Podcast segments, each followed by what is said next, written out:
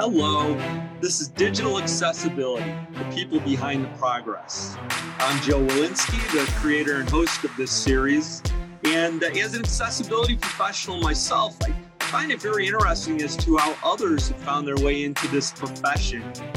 So let's meet one of those people right now and hear about their journey.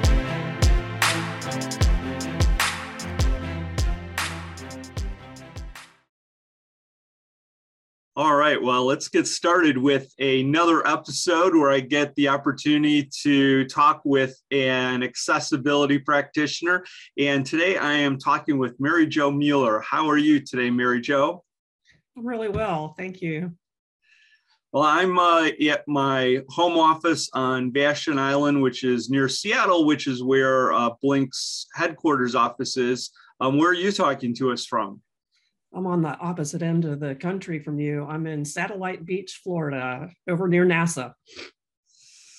All right. Well, yeah, NASA is one of our uh, our clients, uh, so I have the opportunity to uh, work with them uh, quite a bit. Uh, but it's great to have you as part of uh, this program, and looking forward to hearing about your work with accessibility, but always a, a good place to start is uh, if you could just uh, describe what things you're currently involved with.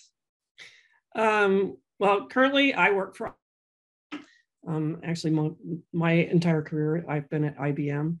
Um, I am the accessibility standards program manager and kind of what that means is um, I lead the worldwide team working on accessibility standards and I also work on accessibility policy around the world. So um, just kind of coordinating those efforts and making sure that um, we have uh, an influence over standards and policy worldwide. And uh, and and so uh, you, you, mentioned worldwide. So uh, so your position is, is, one where you're communicating with all the different uh, parts of uh, IBM, different departments, divisions, and so on.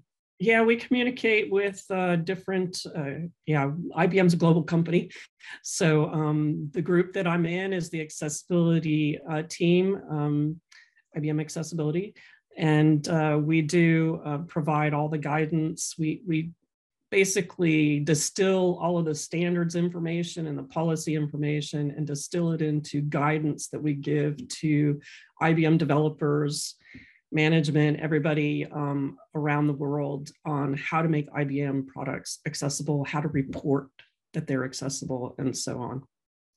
Well, I want to uh, you know get in a little bit more uh, detail about your work, but we also like to find out you know kind of what what the journey was uh, for people as they found their way into accessibility. So uh, maybe if you could uh, think back, uh, what are some of the the earliest things that you found that either prepared you for accessibility or where you became aware of it?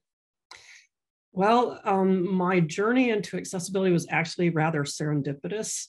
Um, I um, had my first child and went on a leave of absence for a year. And then when I came back, my manager had moved. I used to be working in like communication subsystems. I worked on AS400 and, you know, electrical engineer by education. So um, I was working in a completely different area. But when I came back to IBM, uh, working full time, um, my manager had moved to the accessibility team. And so I was plunged into this accessibility team. I had awareness of, of disabilities and, and people with disabilities because my dad had had a stroke when I was in high school and he was left disabled and unable to work. And so I had an awareness and a and a background and you know feelings about that. Um, and so when I wound up in this team, it was like, aha, you could actually do technology work um, for people with disabilities. I was like, wow, this is awesome. And so um, I worked initially on products for uh, SpeechViewer, which was a product for um, speech therapists to help um, their patients learn how to pronounce phonemes more clearly and, and be understood better when they're speaking. And um, so that was my, my first plunge into that. So there was a lot of learning to do. And, um, but I was kind of excited to do it because I felt like it was making a difference. Well, it, it sounds like though you you at least uh, there was there was some infrastructure there, people already working on this, where you were brought into a place where you had uh, some peers to be able to lean on to uh, to get going. Yeah, there was a lot of there was a an established group. Um, it was called in IBM. It was called Special Needs Systems at the time, but it, you know it eventually became IBM Accessibility, which is the current name of the organization.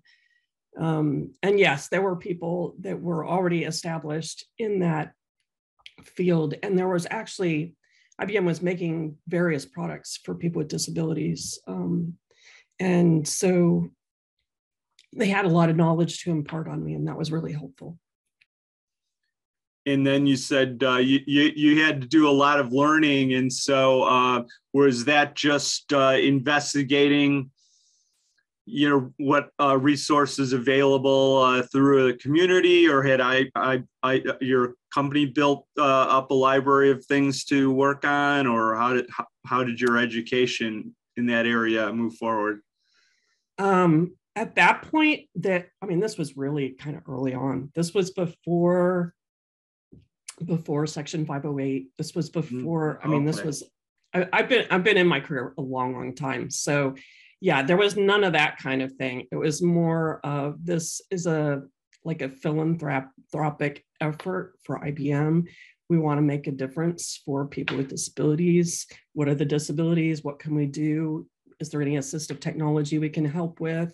And this was back in the days when, you know, Jim Thatcher was working on um, the first, you know, screen readers and all, all that kind of thing. I don't know if you're familiar with him, but I worked with him at some point and he was a great mentor um, for me. Um, he was he was a great fun person to be around, and um, I eventually wound up working on screen readers myself. I worked on the screen reader for OS2 um, with Jim and Rich Schwerdtfeger and some other names that a lot of people who've been in accessibility a while know all these names. I got to work with him. It was a really a privilege. I learned a lot, um, and and uh, it was a great environment for for learning. Not like not uh, saying that today isn't also a good learning environment, but um, um, coming on board with zero knowledge of you know making technology accessible, it was a, a great place to get started, and I I got to learn a lot about user needs. We ran beta programs with the users and got to get direct user feedback and and hear their user needs and hear the struggles that they had with their technology. So um, for me, I think that was one of the best lessons that I learned was was working with people with disabilities and learning from them and and understanding where they're coming from and and the things that they're trying to do and where they're meeting roadblocks and and then trying to come up with solutions for that. Well, with the uh, IBM being such a large organization and so influential, uh, at, at that time, then were you uh, was IBM involved in helping to uh, contribute to the standards that were being developed by the World Wide Web Consortium and yeah, so. I mean, in that really early time, there was no standards yet because there was no 508. There, I mean, there the web when I first started working in accessibility, the web wasn't even a, a thing. like um, it was in its infancy, if if so. And then as my career progressed, yes, the web started coming into play. Um, some of my peers, I wasn't directly working on standards at the time, but there were some of my peers like Jim and um, Phil and, and others who were working on standards. Um, and then i had a break in my career. So that was that was kind of an interesting thing. I had my second child and um, i left I, I left work for nine years. Um, and then i came back. So um, when i came back i was hired back into accessibility and it was because of my already prior knowledge and you know they didn't have to bring me up to speed on what is accessibility and what does that mean and what does that mean for users and what does that mean for ibm i already kind of was already there so it was a very easy in for me to get right back into um, the accessibility field, which was awesome because technology had completely marched on. You know, the programming um, was completely different. I was totally not familiar with, you know, all of the beyond HTML, plain HTML. I wasn't, I wasn't familiar with any of the programming of web technologies. Um, so uh, I thought I was going to have a difficult time getting back into work after being gone for nine years, but it actually turned out it wasn't that difficult. And and so some sometimes when there's a gap like that, uh, we we we find that things have changed a lot, and then in other areas we think doesn't seem like anything moved forward at all. Uh, well, I think a lot of us find that uh, it's been a theme that's come up a lot in this uh, program. Uh, how was it for you?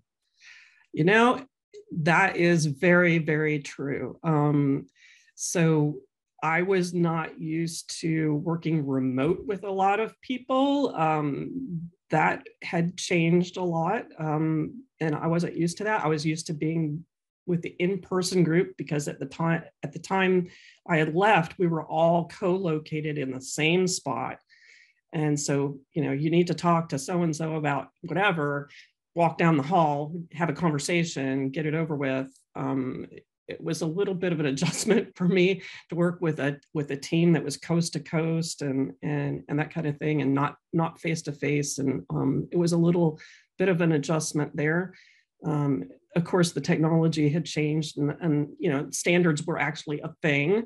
When I when I joined, um, WCAG was working on WCAG 2.0, you know W3C, um, and you know 508 obviously was there and the 508 refresh was getting underway. So so i got involved in those things because you know i still have my knowledge about people with disabilities and their user needs and and i could still contribute to all of that. And so i just kind of jumped in and started working on that and um, and uh, wrote a white paper with with a couple other people and it was um, a really good way to get back into the working world. Um, and I'm, I'm really glad I had my accessibility background because it really was um, helpful to me getting back into um, things. I did find that there was a lot of um, problems that seemed to repeat themselves um, in the technologies and um, the web content was no different. and it just seemed like you know you take two steps forward and one step back when you wind up with new technologies. It's like oh yeah accessibility. We forgot about that kind of thing. And and it's like well how can you forget about that? We've known about that for years. So um, in in those regards it seemed um, some things didn't change as much as i had hoped. But um, but there's still a community out there of accessibility experts who care very much you know people with disabilities who care very much and and this is all like a partnership that we have to continue to ensure that accessibility is not forgotten that is it is incorporated as early as possible because redesign is way too costly mm-hmm. Well, I, I, I want to talk about your uh, community involvement uh, before we're finished, but just uh, continuing on uh, kind of from where we are here. Um, what are the types of things that, how are things done uh, within your organization to uh, educate people about accessibility and what their role is in that? It's, it sounds like you do a lot of work you know across the organization how does that end up uh, propagating or, or, or, happening within individual uh, divisions, departments, and so on? Well, you know, IBM being a large organization, we're uh, somewhat process driven. So that kind of helps um, because we created um, accessibility processes and education, and then we have, you know, web content and tooling that we've created um, to help the organization to learn you know, consume, learn, do, and test, right? So those those um, are all important aspects of um, completing accessibility process. Um, we have created a website that does a lot of the role, kind of role-based or where you are in your process-based um, accessibility that kind of gives you ideas on what you should be doing at what stage of your pro, um, of your project. And um, and we get a lot of user feedback from IBMers of what what they need, what they don't understand, and we we try to you know have that feedback loop also with the consumers of what we do, our tooling, um, and try to keep up with the standards changes as well. I mean, so everything kind of rolls in and we just keep iterating on both the processes, the tooling, the guidance, all that, just to keep it all current, you know, and also we have to be able to report um, how well we're doing um, in our product accessibility conformance reports. Um, so uh, we use the VPAT, we're involved in um, industry associations um, that help develop the VPAT. Um, and that's how you found out about me with IAAP um, presentation that I did with Michelle Van Duzer.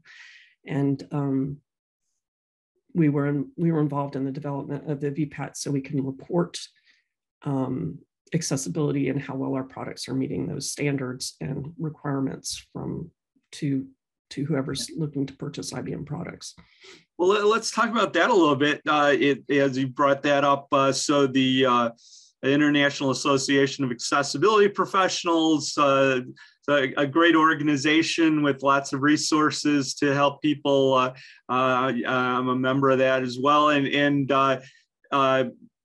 they they have webinars that that they provide as well as other resources uh, and one of those is uh, was one that uh, you mentioned I uh, attended that you were involved with with the VPAT. Why don't you talk a little bit, you know, specifically about the VPAT? I don't think we've covered that uh, in this episode series. Maybe give a brief description okay. of that, and uh, yeah, some people might be interested in what that's all about.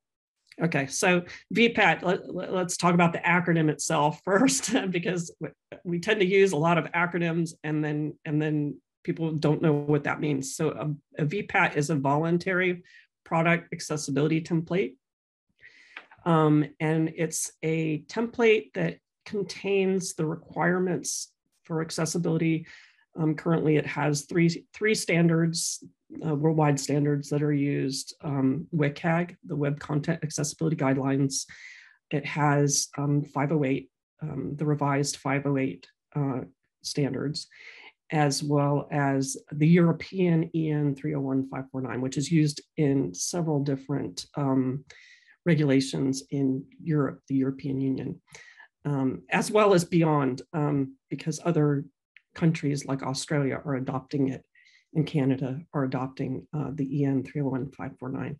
So those are all accessibility standards and uh, the VPAT contains all those requirements just as a list, just it doesn't have all the details that are in the standards, but as a list so that you can report how well you meet um, each of those requirements and give explanations if you don't if you don't meet something if it's just you know you forgot alt text on you know a certain screen, but it's not going to affect users because it's not, you know, an image that is really all that uh, meaningful.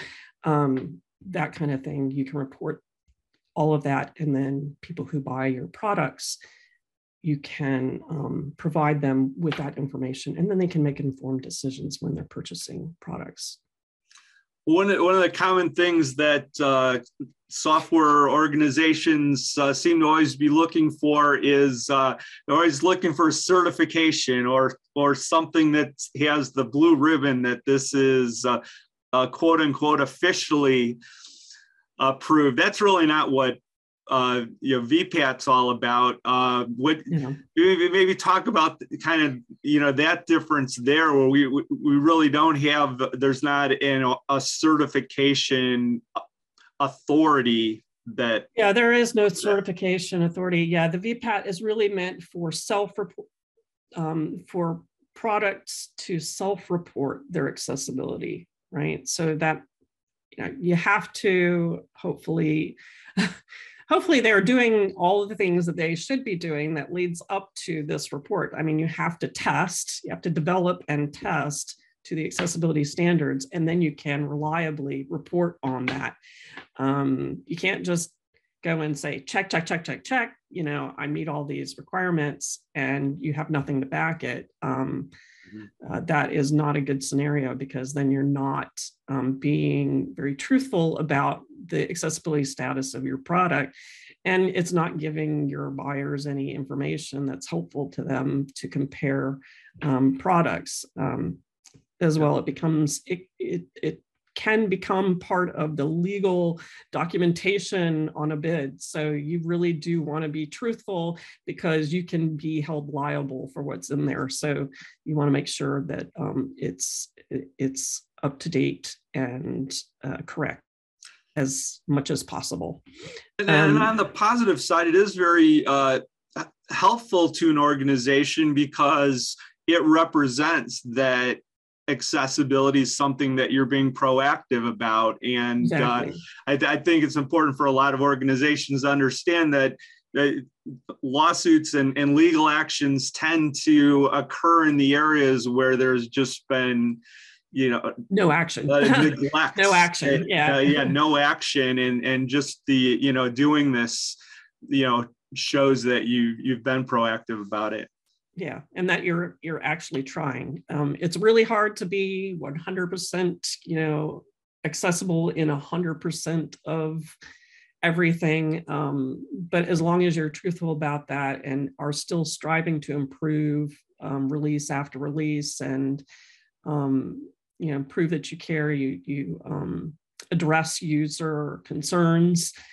that kind of thing kind of shows that you care and that you're willing to you know work towards a more accessible world well uh, I'll, include some uh, links to the uh, uh IAAP training related to that in the show notes for this. Uh, getting back to the types of things that uh, you're involved with at IBM, are, are there any particular initiatives that you're excited about now, or are there things looking forward uh, that you're uh, you think might become part of the activities at IBM moving into the future?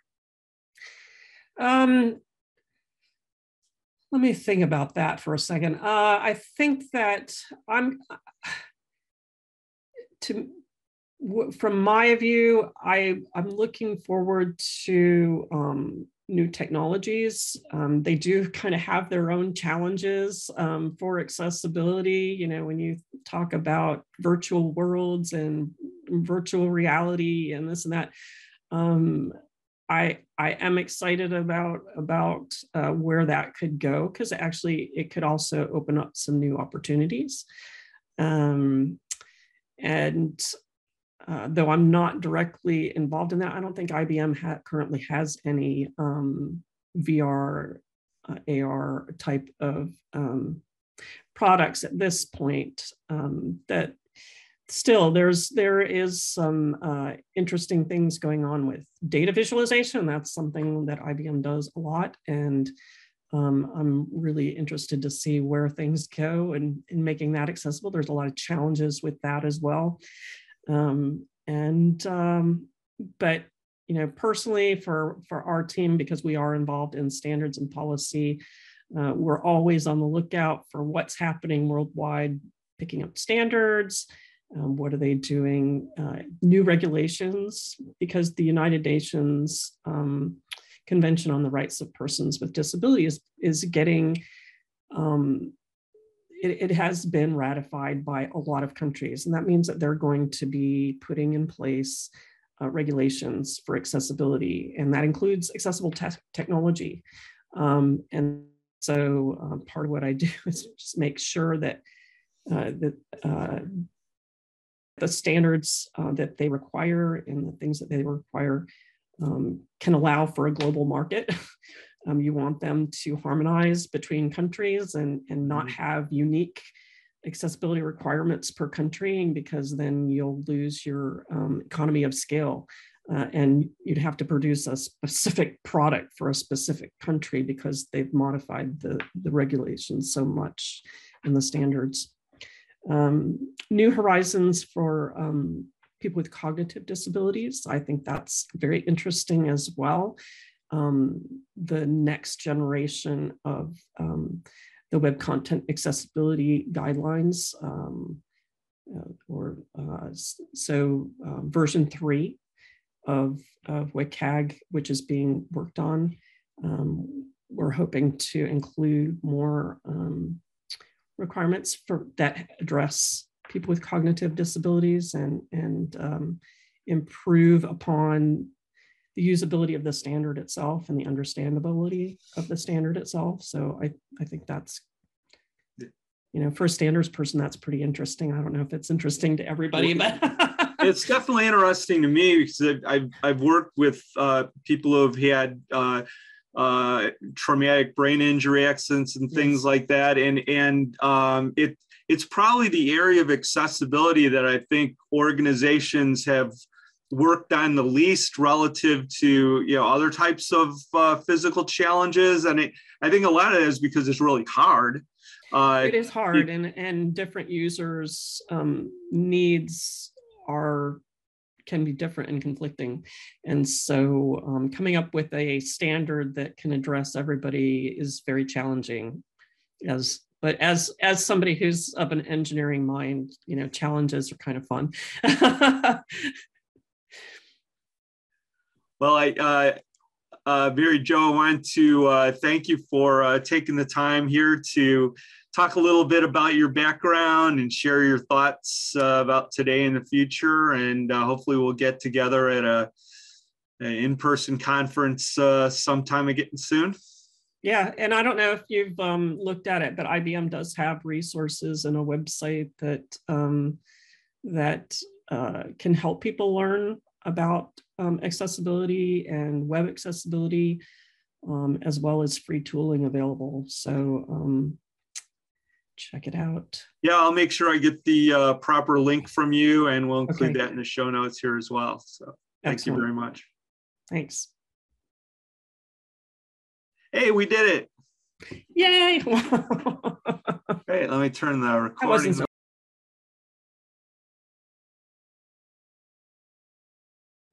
Hi, I'm Joe Welinske, and as host of the Digital Accessibility Program, I like to keep the focus on our amazing guests. But I'm always excited about my role as Accessibility Director at Blink, the producer of this program, and I'd like to share that with you uh, Blink is the world's leader in evidence driven design, and we work with a wide variety of clients. Founded in Seattle, we also have offices in Boston, New York, Austin, San Diego, and San Francisco. Our stated mission is to make technology human. Embracing inclusive design and accessibility brings all of us closer to that mission. We bring accessibility in every one of our projects. Our philosophy is that each of our practitioners should understand how accessibility applies to their own work. Accessibility is not a separate department or activity for us. Our researchers, designers, and developers all employ accessibility principles at every stage. If you have a need for research and design services, Blink is a partner with a full time commitment to making your product or service accessible and a great experience for all of your customers. Some of the specific areas where we can help using research to better understand the needs of your customers with disabilities, innovating to make sure your accessibility is the best in class design. We can move existing designs to development in a sprint. And maybe most importantly, we provide a turnkey transformation to an accessible site or app. Of course, compliance status is something that we always include as part of the service. If any of this is of interest, please get in touch with me directly at joe at blinkux.com. That's J O E at B L I N K U X.com. Thank you. And please take a moment to rate our program in whatever app you use.